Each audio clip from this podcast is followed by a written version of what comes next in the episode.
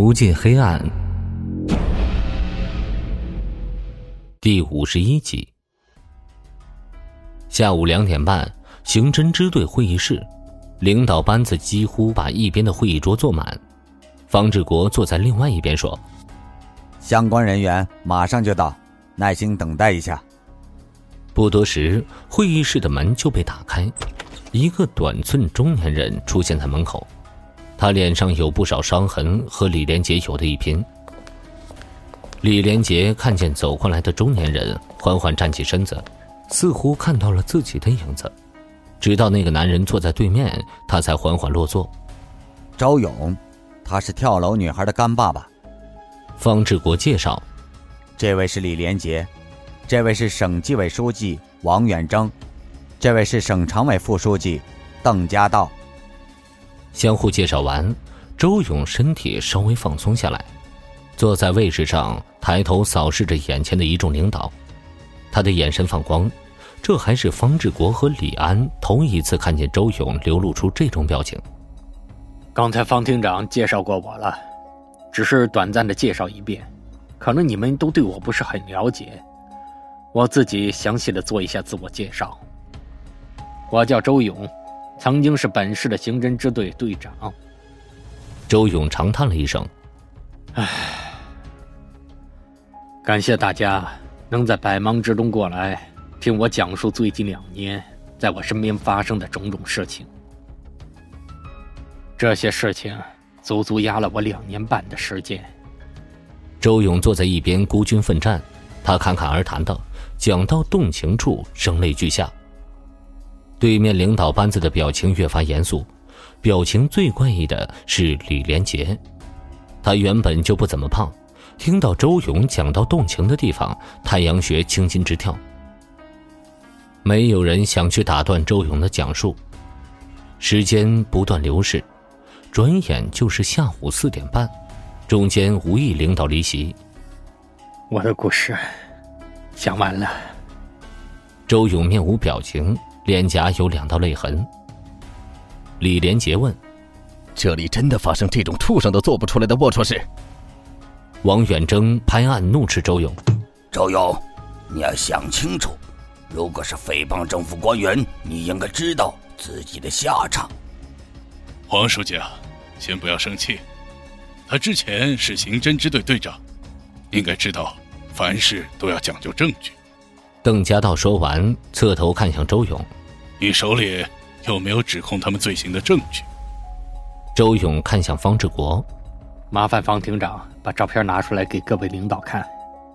方志国走向投影仪前，他打开早就准备好的笔记本，示意一旁的刑警把百叶帘和灯光关闭。会议室随即陷入黑暗。方志国弄好投影仪，他的右手不断点击下一页。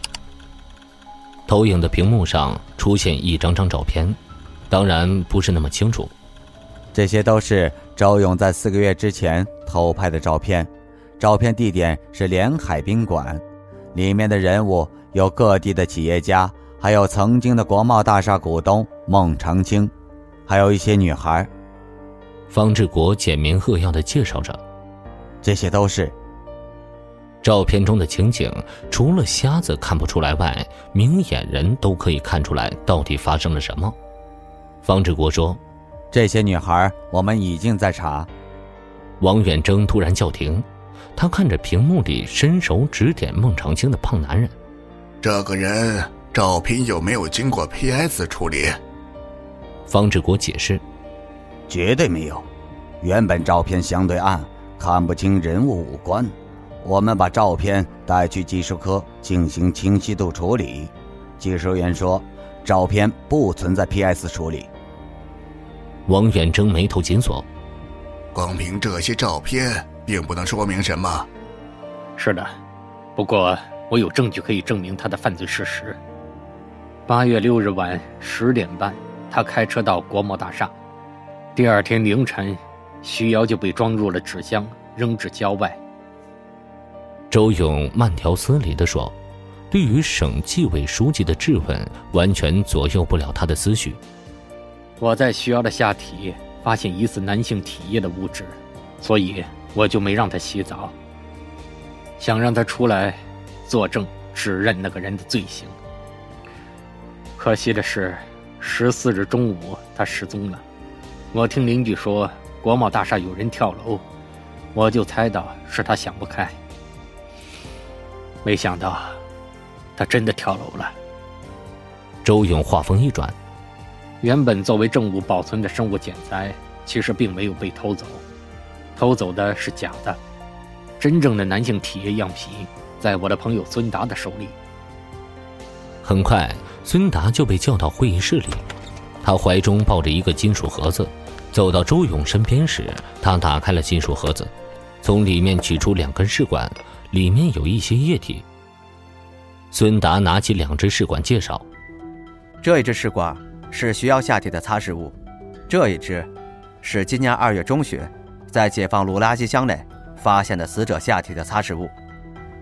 半个小时后，会议室里只剩下领导班子和李安、周勇，桌上还摆着那个铁盒子，而铁盒子里的两瓶试管全部都被孙达拿走进行 DNA 化验。一直沉默不语的李连杰突然问向方志国。那个人的 DNA 是不是不好查？方志国如实回答：“嗯，毕竟他的身份和普通人不一样，要查不能走正常程序。”听方志国这么说，想必有其他办法可以查明这个人的 DNA。李连杰追问：“有什么办法？”办法很简单，不过可能要各位领导受点罪了。李连杰来到 L 市的消息不胫而走。很快，八月二十六日上午九点，他要在市政府报告厅开个人先进工作报告大会的消息不胫而走。市里领导对于这次会议非常重视，要求区县镇领导必须全部到位，如果有事不来，将得到相应的处罚。说到李连杰为什么会成为先进人物？这些用一些文字简单说明一下。二十年前，他是 X 市县里的小学民办教师。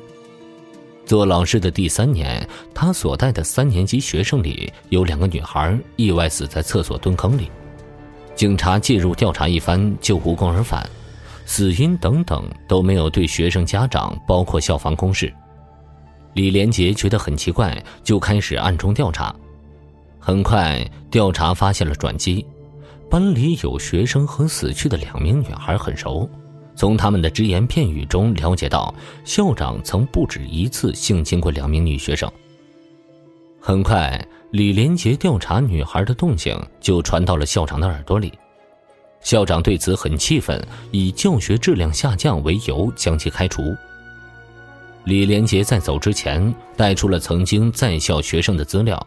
用十年的时间逐一调查，随后他掌握校长性侵多名学生的证据。当李连杰带着女孩们的联名信回到学校的时候，学校已经成了平地。原来校长已经不再是校长，他去做房产了，听说还混得挺好，在 X 市是个赫赫有名的开发商老板。欲知后事如何，请收听《无尽黑暗》的下一集。本节目由 FaceLive 声势工作室倾情打造，FaceLive 声势工作室创造声势新时代。